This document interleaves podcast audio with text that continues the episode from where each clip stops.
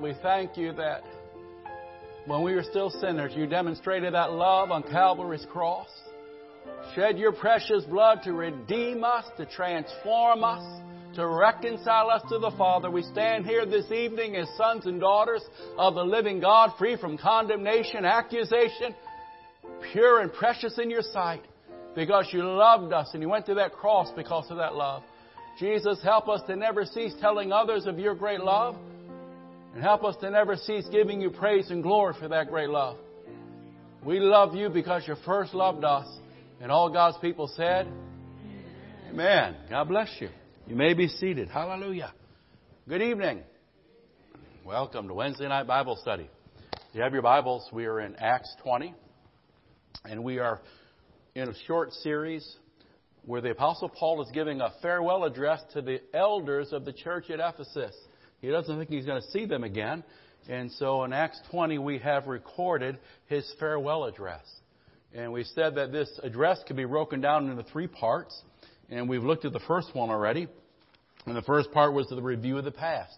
And he reviewed how he ministered to them while he was there and how he sacrificed and his message and his, his manner and, and his model and his motive. And he spoke about that. And now we're in the second part where he's talking about the testimony of the present. And what he has in these few verses are six descriptions or six pictures of Paul as a minister. And they're really six descriptions and pictures of you and I as faithful believers. And so that's what we're going to start. We've covered three, and we'll hopefully we can finish the last three tonight. But if you would, look at verse 22, Acts 20, and verse 22. And Paul says, And now, compelled by the Spirit, I'm going to Jerusalem not knowing what will happen to me there. I only know that in every city the Holy Spirit warns me that prison and hardship are facing me. Now here come these descriptions that he gives, and we've covered the first three. Verse 24 says, However, I consider or I count, that's the first one, I count my life worth nothing to me. And we said the first picture Paul gives of a minister, he gives as a faithful Christian, one, it's an accountant. It's, um, he put life on the scale of the eternal and he picked Jesus. He weighed everything he did by the fact, what will it matter a hundred years from now? What will it matter when I see the Lord? And he, again, he examines his assets, his liabilities, and he decides to put Jesus first. Paul was someone that um, was totally abandoned to Christ. And you and I that serve the Lord, we've weighed everything. We've chosen Jesus.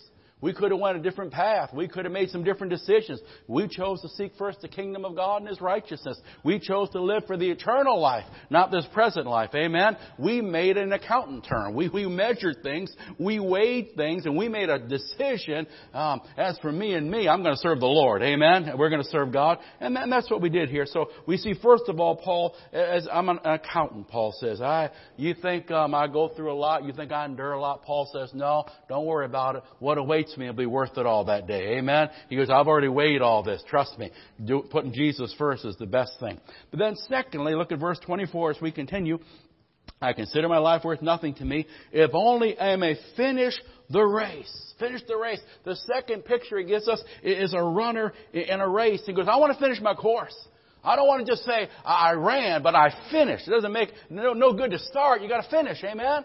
It's no good just to say, well, you know, I served the Lord for um, two thirds of my life. No, you got to serve Him the rest of your life and cross that finish line. And, and so Paul, he, he recognized that. He wanted to f- fight the good fight and finish his race. Amen? And while he was running that race, he wanted to grow in God and mature in God and become the one God's called him to be. So the second picture, not only have you and I that are serious about serving the Lord, we, we've weighed things. We made a decision. Jesus said count the cost, doesn't he? We weighed things. You know, you can have pleasures and wonderful things right here, but what's going to happen 100 years from now? What's going to happen forever and forever and forever? I'm going to choose the eternal. Amen? But secondly, I want to finish my race. I don't want to be someone that just starts out and crumbles. I want to finish strong for Jesus. He's given me a task to do. I want to finish that task. So we've got an accountant, we've got a, runner in a race, and like Jesus was a finisher, I want to be a finisher. Amen? I want to finish. I, want to finish. When I see Jesus face to face, I don't want to be ashamed on that day. I want him to say, well done. Amen? I want him to say, well done. All right? And now, the third one, we covered this. Here we go, verse 24. If only I might finish the race and complete the task the Lord has given me. Complete, this is a steward. Every one of us that are believers, God has entrusted to us a life, a gifts, opportunities, and I, I want to be faithful to that. And let's put, we put it like this. His task or his ministry was something he'd received from the Lord. You know, your life is something you've been given. It's a gift from God. Salvation's a gift from God. And now what we do with it is our gift back to God. And so I want to be, this is a picture of a steward. A steward's like a manager. He, he, he owned very little or really nothing, but he was accountable for everything. And everything I have is a gift of God. And one day I'm going to be held accountable for how I used it and how I lived this life. And so just like Paul, you know what? I want to be found faithful. I want to be found faithful. We're not, well, everyone doesn't have the same talents. Everyone does not have the same abilities, but we can all be found faithful. And it's not so much what are you doing, it's what am I doing. Amen? What am I doing with my life and with my gifts and with the breath I have on this earth? I want to be found faithful. All right, now we get to the fresh stuff. The fourth picture Paul gives us is one of a witness. Is one of a witness. We're still in verse 24. I want to complete the task the Lord has given me. Well, what's that task, Paul? It's the task of testifying to the gospel of God's grace. So let's focus on that. The end of verse 24, testifying or being a witness. Now, this word, we looked at this word back in verse 21, but it means to solemnly testify or declare a truth. You have a testimony and you should tell it. Paul says another picture of a minister, of a faithful Christian, you know what? We witness to the grace of God. We tell others what Jesus has done in our hearts. See, this word means to solemnly give witness, and it really reminds us, because of the language it's used, it reminds us of the seriousness of our testimony and the message and ministry that each one of us has. For instance, all right, y'all watch on the TV, and, and they get on um, the, the, the box, and raise your right hand and repeat after me. I swear to tell the truth, the whole truth, and nothing but the truth, so help me God. That's a witness. There are um, a witness is what's Jesus done in your life? What, um, what does Jesus mean to you? To be a witness is to tell what you've experienced, to tell the truth you know. And so every one of us that is a faithful believer Paul says, you know what? I'm a, I'm a faithful witness. And a witness tells the story about what God's done in their life. You see, it's, um, Paul was a faithful witness, both in life that he lived. We read that earlier in verse 18, how he lived. He goes, I lived transparent before you, nothing up my sleeve. I lived in a way where you could see me and see that I wasn't a phony. But not just that, also in the message that he preached, in the words that he spoke. It's interesting. He says, I'm, I'm, um, I'm giving witness to the gospel of God's grace. That simply means God forgives undeserving sinners through Jesus Christ. Because, you know, every one of us has a testimony. Every one of us um, has to give witness. Every one of us. But no matter what your witness is, and our testimonies come from different places, but whatever it is, there's a common theme in every true believer's testimony, and that's the gospel of grace. The grace of God. Someone might have came out of deep, gross sin and you're saved. You're totally forgiven, free of condemnation. You're a new creature. You're born again. And how do you do it? By the grace of God. The grace of God opened my eyes. The grace of God drew me. The grace of God woke me up and set me free. Amen. Grace of God. Someone else might say, you know what? I, I, I never did a lot of terrible things. I was very religious, but it was the grace of God that opened up my eyes to make me realize, you know what? My good works aren't good enough. I'm still a sinner and I need a Savior. Finally it dawned on me, though I'd never done these terrible things other people did, finally God showed me. Even though I was a good person, I wasn't good enough to get to heaven. It was the grace of God that awoke in my heart to my need of a Savior. So no matter where you're coming from, if you're going to tell your story, you see, you got to be able to tell your story about what Jesus has done in your life and what He means to you. But no matter what your story is, it has to include the grace of God. The grace of God is a common thread to anyone who truly knows the Lord. Let's look at two quick verses when it comes to being a witness. Being again, when, when the police officer interviews witnesses, what do you know? Don't tell them what you heard. Hearsay is no good. Hearsay is no, no, no, no. Well, what did you see? What exactly happened to you when Jesus came into your heart? What difference has Jesus made in your life since you said yes to Jesus? We're looking for a witness. Amen. So our spirit to tell the truth, the whole truth. And I'm just telling you what He's done in me. Amen. I don't know about you, but let me tell you what He means to me. Let me tell you why I live like I live. Because I've got, I've got a story to tell. Amen. I can't tell your story and I don't know how He got through to you, but man, I know how He got through to me. Amen. I know how He's kept me from falling. I know how He's bailed me out. Oh, I can testify. Amen. Let's look, number one, very quickly, two simple scriptures. 1 Peter 3 and 15. 1 Peter 3 and 15 is we're going to witness, we're going to testify. Part of our role as believers is to tell this world what Jesus has done in our life. Amen? What he means to us and how he's changed us. I mean, if it hadn't changed you, you're not going to do much for someone else. God, no, it's got to be there. But Paul, Peter writes this In your hearts, you set apart Christ as Lord. Always be prepared. Always be ready. Always be ready. As a Christian, we should always be ready. You see, because the testimony is not a sermon. You don't got to pre- you prepare a sermon. You don't have to prepare. This is outflowing of your life. Let me just tell you how, how God became real to me. Let me just tell you what Jesus has done in me. In your heart, you set apart Christ as Lord. Always be prepared. Always be ready to give an answer to anyone who asks you. To give the reason for the hope that you have. Why, why do you have a hope that you're going to go to heaven one day? Oh, let me tell you. Oh, I didn't believe it. One day I sat there and I heard the gospel, and all of a sudden the craziest thing, all of a sudden it was like a cloud of God came on me. And all of a sudden I began to recognize how true this gospel was and how lost I was. And when I responded, it was like, oh, like I took a shower on the inside. All of a sudden the guilt and the shame, it, oh, man, let me tell you my story. You know, everyone's got a story. You know what I mean? Other, oh man, I grew up in church, grew up in church, heard it, heard it, but didn't want it. Then finally, God began to deal. Every time I turn around, God began to. Oh, folks, always be ready to give an answer for the hope you have. Always be ready. You're right again at, right, at the flea market, at the fly market, at the flea, where you're there, where you're at. Amen. You're on the job. You're, you're at the diner, wherever you're at.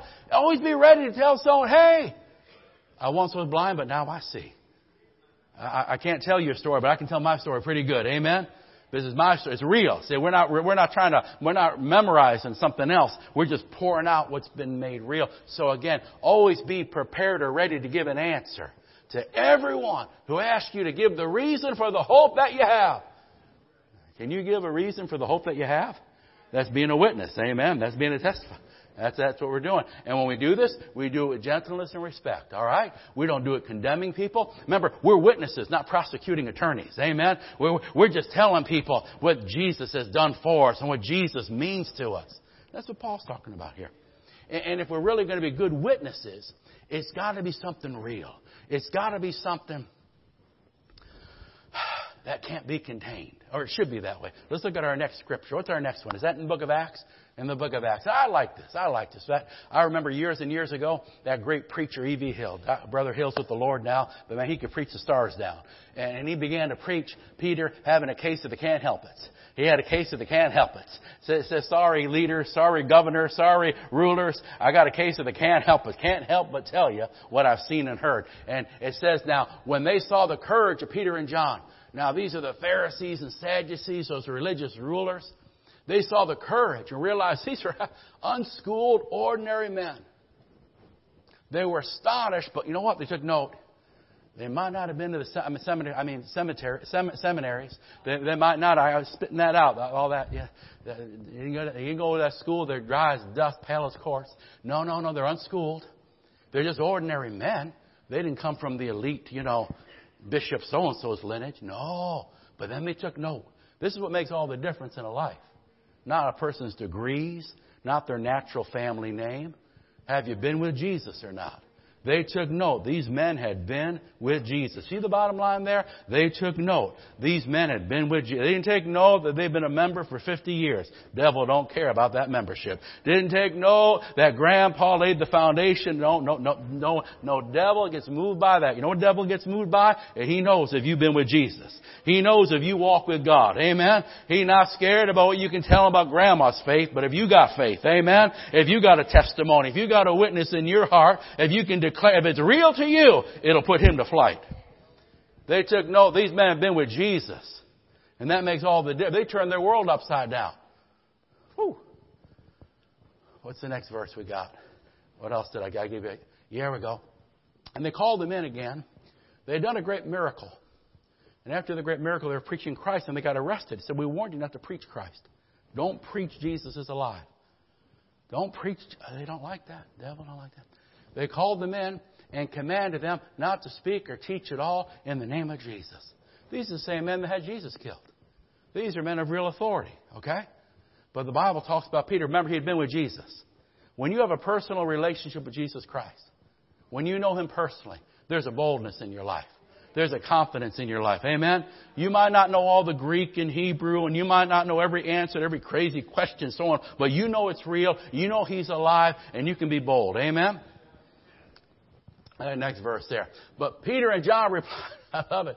Listen, folks, judge for yourself. Figure this one out. They might say, we don't have your education, Pharisees. We don't have your, your position around here, um, Sadducees. But you figure this one out if you can. You judge for yourselves whether it's right in God's sight to obey you rather than God. Amen? I can't get too deep on it. I don't want to get too much in a debate here. I like to keep it simple. Should I obey you or should I obey God? Anybody?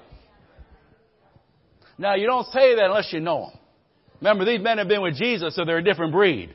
They didn't just come in on grandma's testimony. They had their own testimony. You gotta have your own testimony, amen? And they didn't have a testimony ten years ago, now they're ice cold. You know, this, no, no, no. They walked with this Savior. They lived with this Savior. What's that next verse? Here it is. Here it is. Peter said, listen, you judge for yourself. I can tell you one thing. We can't help. I got a case of the can't help it. We can't help speaking about what we, as a witness, what we've seen and what we've heard. When they put you on the stand, want to know what did you see? What did you hear? What did you witness? Not what, what did so and so say? Not what's the, what is the media saying? Don't care about that. A witness is someone, this is what I've experienced in Christ. This is what Jesus has done in my life. This is who Jesus means to me. And that person will have a boldness and a vibrancy. They'll witness. They'll lay hands on them in Walmart. Isn't it right? We do that. We do. We lay hands parking lots. We lay hands. Oh my goodness. Why not? If they don't, if they don't mind, I don't mind. Isn't it right? Anybody else needs it? Line them up. Line them up with the carts.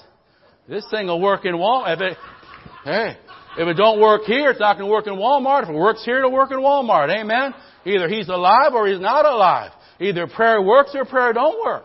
If it's just a ritual, you can have it. I'll go do something else. Amen. I'll get me one of them boats. What are them boats you guys around? You're flying on the water? Airboat. I'll get me an airboat if this don't work. But if it works, we'll lay hands on the sick and they shall recover. We'll cast out devils. We'll cast them out. We'll set people free and we'll be bold in telling people Jesus is alive. Jesus is wonderful. Jesus is worthy. He loves you. He died for you. His blood can forgive you. He can make you a brand new man and a brand new woman. He can set you free of addictions. He can set you free of vices. He can kill that cancer. He can change your life. Why do you know? Because He's changed mine. He's changed. Did He change anybody's life? Yeah. We just witnessed it. I'm just telling a story. Amen. The wonderful thing about witnessing, you don't got to quote no one. You just quote yourself. You tell, it's your story. It's your story. Hallelujah. So Paul said, this picture, I'm a witness and we are witnesses. We testify of what Jesus means to us and what Jesus has done in us. Amen? Now, he's not only a witness, but the second, the next picture, the next picture, verse 25, Paul is a herald or, or a preacher. Look, look at verse 25. And now I, I know that none of you, that none of you among whom I have gone about preaching, preaching. That's the word we want to underline preaching the kingdom will ever see me again. Therefore, I declare to you that I am innocent of the blood of all men, for I have not hesitated to preach or proclaim to you the whole counsel of God. Amen. Now, this is the word preaching. This is the word herald. Herald, a little different here.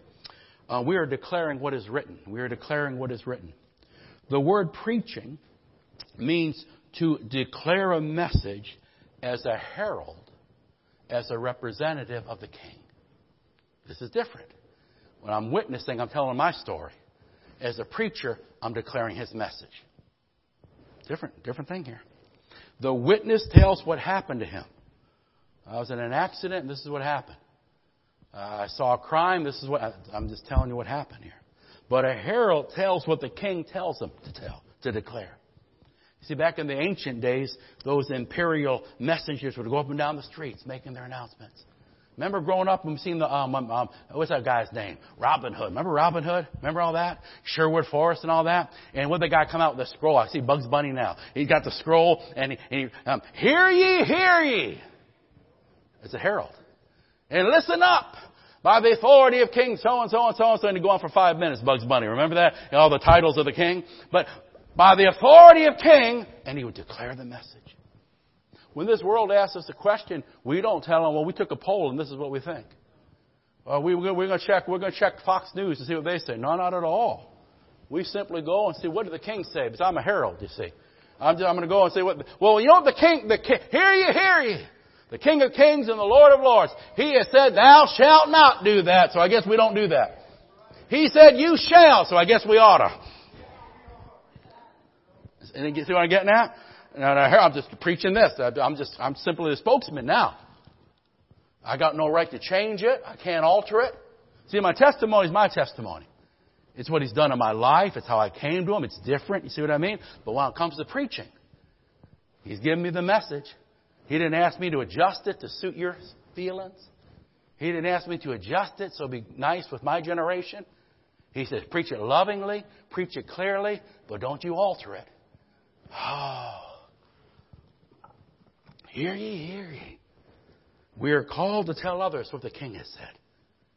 We are we're spokesmen of the king. Isn't that wonderful? Now, now, if you're timid in nature, that ought to help you. Because you can blame it all on the Lord. I didn't make it up. I'm just a newsboy throwing it on your step. Amen. I'm just, this is what Jesus said. If you got a problem, take it up with him. I'm just a messenger. I'm just a herald. I didn't make it up but I will declare it confidently. Mm-mm-mm-mm-mm. The preacher, the herald, is declaring what is written. He is a man under orders. He is a man sent by the king, commissioned with a message. Sent with a message, and he must not change it in any way. Must not change it. So, as a witness, I'm telling my story. Amen? We all have different stories common theme is going to be grace because no matter if you grew up in church or you were out there living crazy, if you're saved, we've all got one common theme. It's by the grace of God I am what I am. Amen? But now, as a preacher, as someone, we, we, we're telling them what the king said. What's your stance on this? Well, my stance is the Bible stance. What's the king say?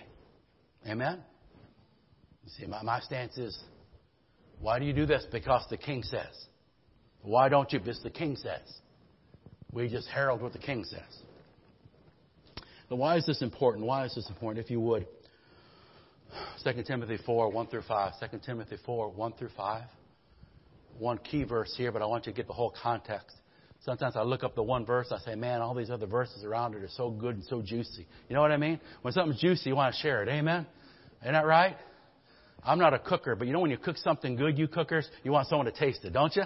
Isn't that right? Um, people know I'm a good eater, so good cookers like me. They say they cook it and they say, now try it, try it. I'm more than happy to try it. I'll try, I'll try that and a few other things. I mean, I, I like it, you know. And when I'm, when I'm cooking this meal, when I'm preparing this meal during the week and I begin to read a verse, I, oh, I can't just give them that verse. I gotta give them the other verse, but this is juicy. So let's get all this together. Paul says, in the presence of God and of Christ Jesus, who will judge the living and the dead in view of his appearing. Jesus is going to judge us. Paul says, Timothy, I give you this charge. See, preachers got a command and commission from God. God's commissioned us. And to, and to reject that commission or to somehow abuse that commission is a terrible, terrible sin.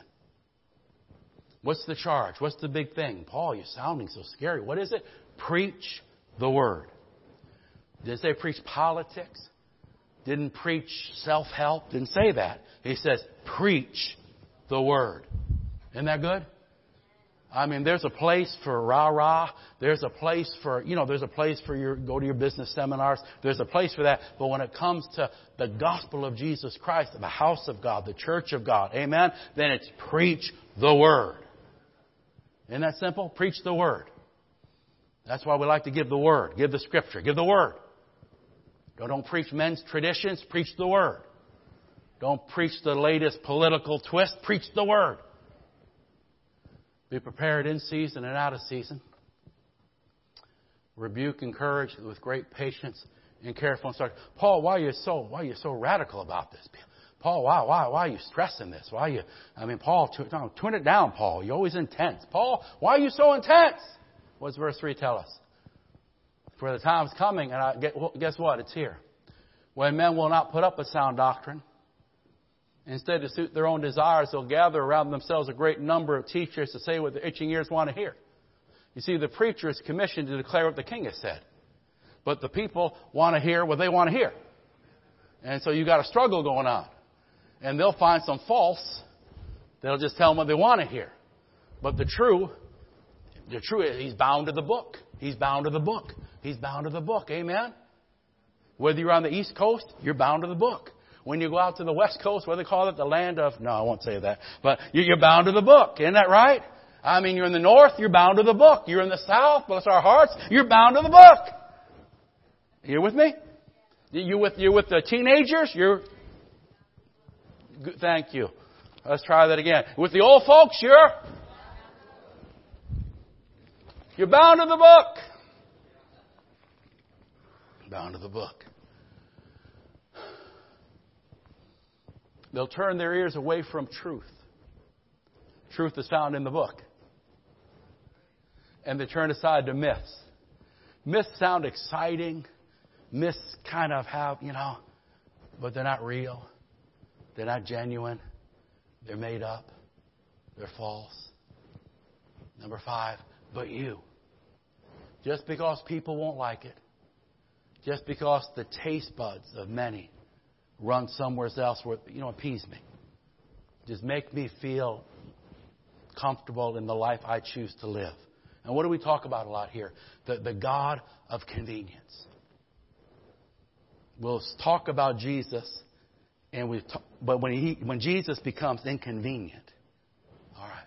But you, if you're a preacher, and everyone has this job as a believer to share what the Bible says.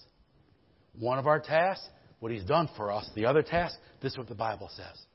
How do you feel about this issue? Well, you know, I've been studying the Bible, and this is what the Bible says. This is what the King says. Don't you have a mind of your own? I do. And I gave it to Jesus. And oh, my mind's so much better now that I gave it to Jesus. Amen? I mean, since He's renewed it and He's washed it and He's put His Spirit in it, woo, glory to God. But you, you keep your head in all situations. That means there's going to be some pressure in this. There's going to be some attacks in this. Endure hardship. He's telling Timothy, endure hardship. Just because you're a preacher, don't, don't mean, no, they're going to shoot at you. If you're a good one, they shoot at you. Do the work of an evangelist. Try to win them souls. Call them to Jesus. Call them to salvation. Discharge all the duties of your ministry. Hallelujah. Very quickly, very quickly. 2 Corinthians 4, 1 through 5. 2 Corinthians 4, 1 through 5. But remember, what are we going to preach? We preach the Word. Amen? Preach the Word. How do you make a decision? What's the Word say? How do I make a judgment of right and wrong? What's the Bible say? Are you glad God gave you a book? Can you imagine we had to figure everything out? Got to go to the book. We're preachers. So what are we going to preach? What are we going to preach? We're preaching the Word. And I'll tell you in just a couple of verses here what that Word is going to emphasize over and over again. Therefore, since through God's mercy we have this ministry, we, we don't lose heart. We're not going to lose heart. We're privileged to be able to preach the Word. We're privileged to be able to tell people what God's Word says. And you know what? We've renounced secret and shameful ways. We're not trying to do anything just to get people. Eh, we don't use deception. We don't distort the Word of God. Amen. We rightly divide the Word of truth. We handle the Bible properly. We don't distort the Word of God. On the contrary, instead of watering it down, we set forth the truth plainly. How do I commend myself to every man's conscience? I set forth the truth plainly. They don't have to accept it, but at least they've heard it clearly. Uh, everyone ought, to, everyone ought to be able to make their own decision about Christ, having heard it clearly in a way they can understand it. Let's see that next verse. And even if our gospel is veiled, if people don't get it, and, and, and, and it's so real to you, and it's so powerful to you, remember, even if the gospel is veiled, it is veiled to those who are perishing. Why can't they understand it? Why are they so blind to it? Why can't they seek Jesus like we see Jesus? Well, Paul goes on to say, well, you know what? The God of this age has actually blinded the mind of unbelievers. Isn't that the truth? Have you ever seen, I mean, just. So they cannot see the light. That's why we pray and that's why we witness and we do our best. There's a spiritual battle going on. And quite frankly, that's why for a season, maybe in your life, you heard things and you said, stupid. They're nuts. You can have it if you want, not me. And then all of a sudden, one day, it's like, my goodness. Wow. It makes sense. What have I been doing these last 10 years? You know? Because all of a sudden, the blinders came off. The God of this age has blinded the mind of unbelievers so they cannot see the light of the gospel, of the glory of Christ, who is the image of God. But remember, we're preachers. This is what we preach. This is what we preach. For we do not preach ourselves, right? We're not preaching a denomination. We're not preaching a, a personality cult. We're, we're, we're not preaching, again, politics, self help. We preach Jesus Christ is Lord. If you're going to preach the word, I'll tell you what, the emphasis of the word is Jesus. Calling men to Jesus, exalting Jesus, helping people to know Jesus better, to love Jesus more, to be stronger in their most holy faith. I love that. We do not preach ourselves. What do we preach? Jesus Christ as Lord. Not just as a teacher or a miracle worker, but as Lord and Master and King. Every knee will bow and every tongue will confess. Amen? All right. And ourselves, we're servants for Jesus' sake. Well, our preaching is exalting Christ, making man be as invisible as we can. All right? All right. Let's go to the last one now. Let's go to the last one. The last picture he gives us is really the most, um, the most dynamic, the most dramatic of the whole group, and it's one of a watchman, of a watchman. Let's read with me, if you would, verses 26 through 28. Let's just look at this. It's the last picture or description Paul gives of a minister and of a really of a faithful believer is one of a watchman. Therefore, I declare to you today I'm innocent of the blood of all men. I've not hesitated to proclaim to you the whole counsel of God. Keep watch over yourselves and over all the flock which the Holy Spirit has made you overseers. Be shepherd of the church of God, which you bought with his own blood.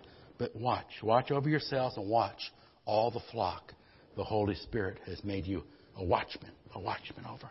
A watchman. Now, this, this description refers, of course, in the Bible times, to the watchmen on the walls of the city. They'd stay up late at night. They'd be watching and bar that city down.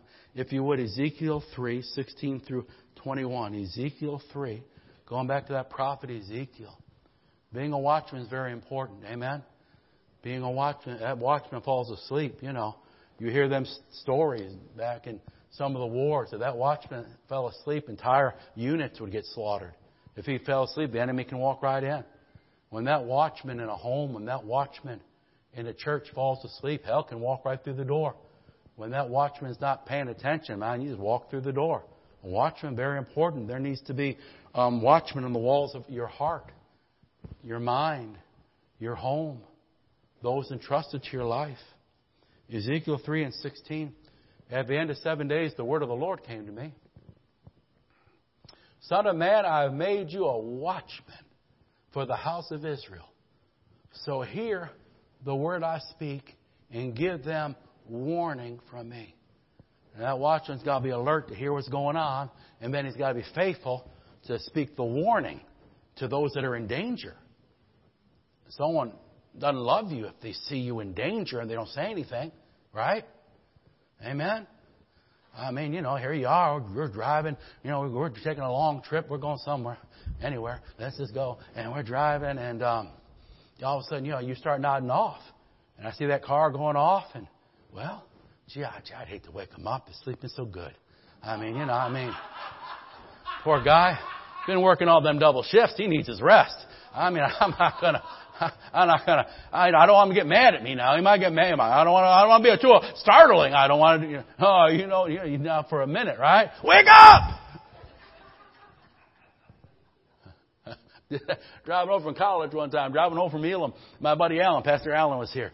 And he had one of those little le cars, le car, that little little French thing. You put it in your back pocket. You pull it in your, in your pickup so you can put it in your glove compartment. Amen. That little, uh, and, and we're driving and we're on the Thruway, New York Thruway, and go, going back home.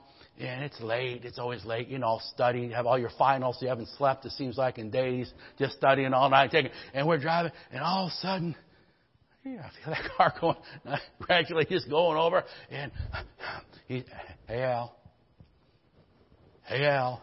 By that third time, Alan, bam, you know, here we go. You go 75 miles an hour. Pretty soon, you're know, we're off. Well, you know, some people, I don't, I don't, I wouldn't want to startle them. No, watchmen, once you see the danger, you've got to, it's your duty to wake people up and to warn people clearly. Amen? Because look, I mean, this is not coming from me. God says this. Watch this. God says, you, you speak and give them warning. When I say to a wicked man, you shall die, and you, watchman, don't warn him or speak out to dissuade him from his evil ways in order to save his life. It sounds harsh. It sounds abrasive, but it's to save his life. That wicked man will die for his sin, but you know what? I'll hold you accountable for his blood. Isn't that scary? God said, You're not faithful to speak when you see it. I'm going to hold you accountable. Wow. But if you do warn the wicked man, and he doesn't turn from his wickedness or from his evil ways, he'll die for his sin, but you'll save yourself. God says you'll be right with me. Just do your part. It's not up to you to make them turn. It's up to you to warn them that if you keep going that way, you're going to crash. Again, when a righteous man turns from his righteousness and does evil, and I put a stumbling block before him, he'll die. And since you didn't warn him, he'll die for a sin. Again, you see, the, because you didn't warn him. The righteous thing he did will not be remembered.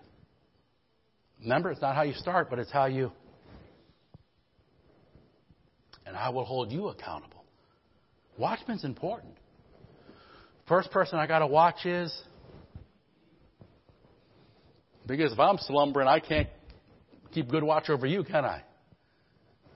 If the parents are half spiritually asleep, they're going to have a hard time watching the welfare of the others. So for, I got to watch. Then the Proverbs say, "Watch or guard your heart with all diligence." Isn't that right? So I got to watch my own heart. I got to watch what comes into my own mind. But then I've got to watch those God's entrusted to me those that He's put under my umbrella. I got to be a watchman. It's, it's, it's a dangerous age, isn't it? There's so many ways the enemy's deceptive and he tries to influence and he tries to deceive. And so a faithful watchman's got to be alert. Isn't that true? A faithful watchman, you got to be, it's part of your duty to be alert. Because if you fall asleep, it's so easy for the enemy to get in and start doing his thing. A serious call to be a watchman. He had to stay awake and alert and be ready to sound the alarm if he saw danger approaching. He had to be faithful, not fearful, because the safety of many rested with him. Think how sobering responsibility that is. I would hear those stories, um, sometimes some of the wars, where the person that was supposed to have guard, be watching, fell asleep and the whole unit got overrun. Well, I've seen, I've seen parents backslide. They decided water skiing was more important than Sunday school and, and the house of God.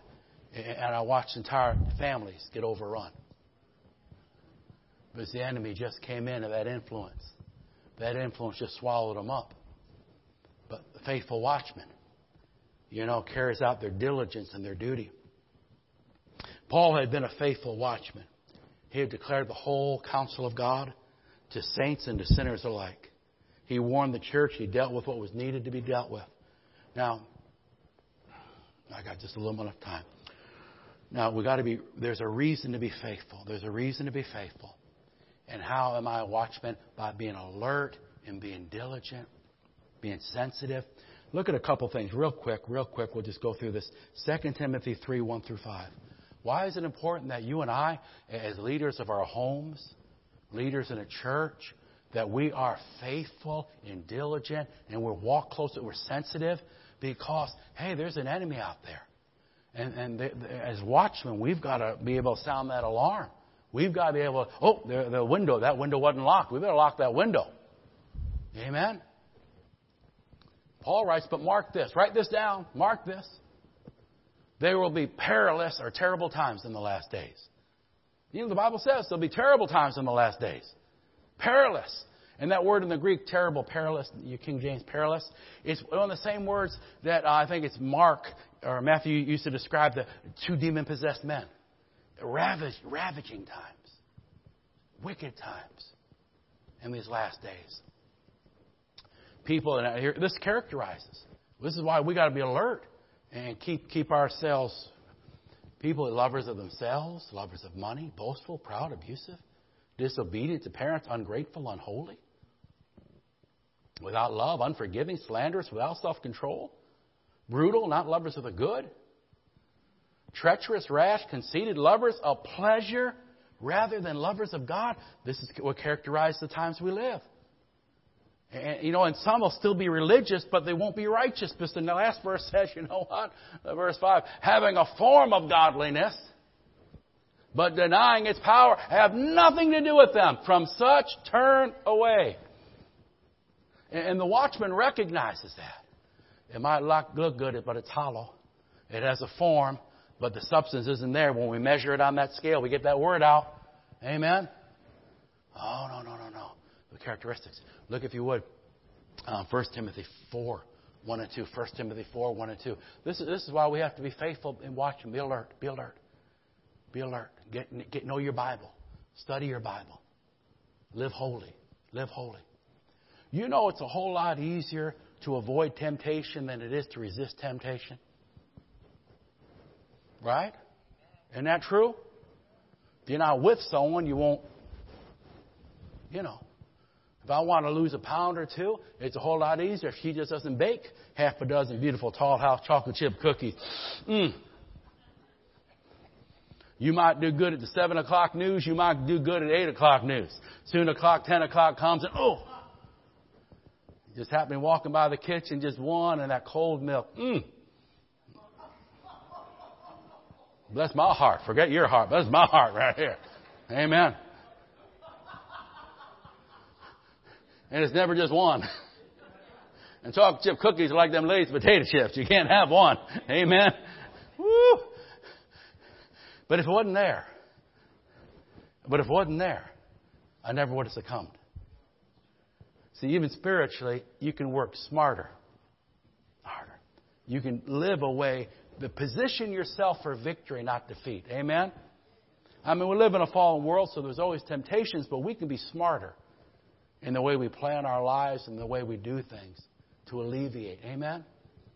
I mean, I mean, there's certain people. Oh, let's not go down that road. Anyway, the Spirit clearly says, the Spirit's telling us that in the last days, these latter times, people are going to abandon the faith. I mean, people that once knew the faith, people that once loved the faith. Oh, watchmen, be alert, watchmen. Be at your duty station. I mean, people that once grew up in it and knew it and were taught it and believed it will abandon it. Oh, my. They don't do it overnight. I never forget years ago. Sometimes you hear a message and you remember it. I can. I remember this one sermon title. It had to be forty. No, no, thirty plus years ago. Twenty-five. Whatever. I was in college, and um, as the man said, he preached a message. Adam, where's your wife? He talked about Eve getting deceived, but his whole emphasis was God's man was not where he should have been as a watchman. Man, what a twist. Amen. Of course, back in those days, when you're 18, 19, I didn't hear a lot. But, you know, uh, even now I look back and say, well, that's a good thought. That whole story, where, where's Adam? Where, where's Adam?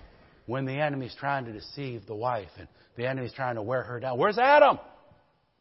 Where's the watchman? When the enemy's at the gate. Woo. Be at your duty station, watchman.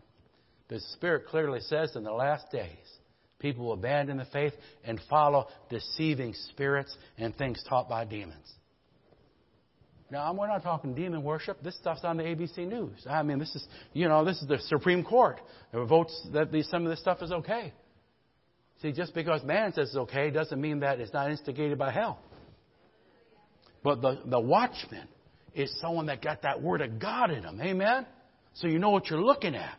So you know what you're sensing. You know, they, they tell me, I, I never, you know, I never worked in a bank and, you know, I just, I mean, I can't remember last time I've done anything with the banking. Amen. I got a nice wife. She takes care of everything. I get my coffee money and that's about it. And I'm so cheap. I'm so cheap. This twenty dollar bill been in this wallet for about six months, so it just don't, you know, I just don't. I mean, that's how it is. Amen. But um, they tell me when when you work at that bank, they don't give you 500 different types of phony currency. They just give you the real stuff. So much of the real, so much. You get so used to the real thing that if they slide one phony bill in there, oh, hang on. If you get enough of that word in you, oh, I mean, you'll get enough of Holy Ghost in you. You'll be a man or woman of prayer. I'm telling you, you'll be so sensitive to things that when junk comes, you'll say, man, uh, I can't put my finger on something not right here. That's the watchman. It's time out, stop. I better pray about this. Something not, something don't smell right. Anyone say nothing don't smell right? But, but, but if you don't get that word in you, amen, if you're not hiding that word in your heart and it's not renewing your mind, isn't that true? I'll tell you something. I've had, you know, Brother Angel helps me so much. He's such a blessing with my, with our cars and stuff and different churches. God's always blessed me. He must know I'm ignorant. And so he always blesses me with, with, with good guys that know about cars. And I've seen guys that I'd have a problem and I say, well, I'm going to open the hood. Don't worry about the hood. Just start it. He'd sit like for me to you, Andrea. He'd find out more just listening for about 20 seconds than me with that crazy little manual. Can't figure out nothing. It's written in Greek, Hebrew, everything else. Looking under here, I can't find a thing. All I know is it sounds like it's choking someone, it's killing someone under there. Why? Because they, most of these guys have spent their life with cars.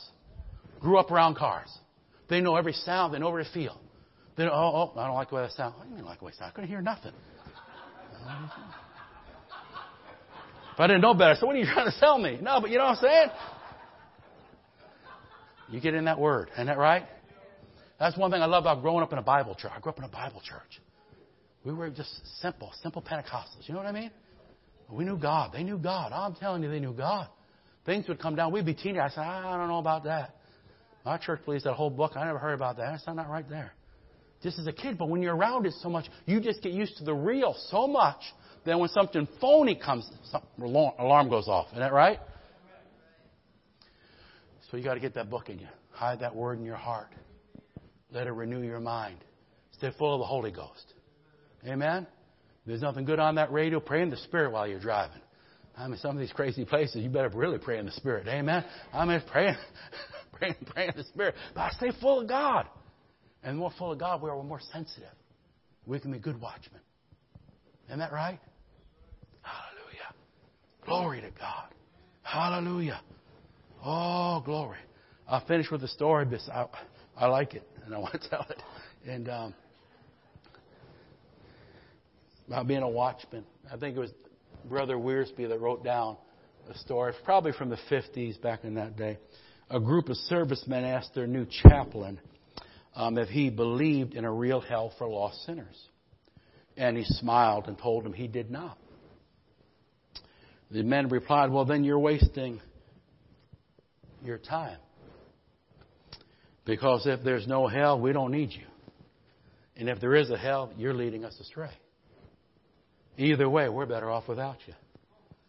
That chaplain wasn't a very good watchman, was he? He wasn't caring about the souls. You know. And I think it's very important. Be a watchman. Be a watch your life. Amen?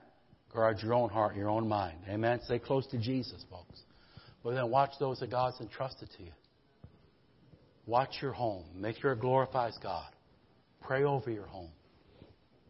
Lately, I just when I pray for the families, I just been praying, Lord, every family, let there be peace, joy, and righteousness. I say, every family, Lord, let your peace, joy, and righteousness just fill every home, fill every family, fill every marriage, fill every relationship, parents and kids. I just, that's just how, that's my, the thing, I, that's my vein lately. I've just been flowing with that. But I mean, when, when you pray, Lord, fill our home with your presence. And Father, help me. Help me to be a better parent. Help, help me, Lord. If it's something I need to be seeing, help me, Lord. You know, so the enemy can't. Wow. Amen. Amen. Father, we love you. We thank you for your word. We thank you for the example of the Apostle Paul. We thank you for these descriptions, for they not only describe Paul the Apostle, but they describe true believers, faithful believers in the Lord Jesus. And that's us. That's us. Help us, Lord, to apply these truths to our lives. Help us to be sincere and faithful witnesses. Always to be ready to tell the story. To tell someone about the hope we have in our hearts. To tell people what Jesus has done in us and what Jesus means to us. To talk about that grace that has changed our lives. And Lord, help us to be preachers. Now, Lord, we might not be preachers behind a pulpit, but we're heralds of the King. If we're saved, we're heralds of the King.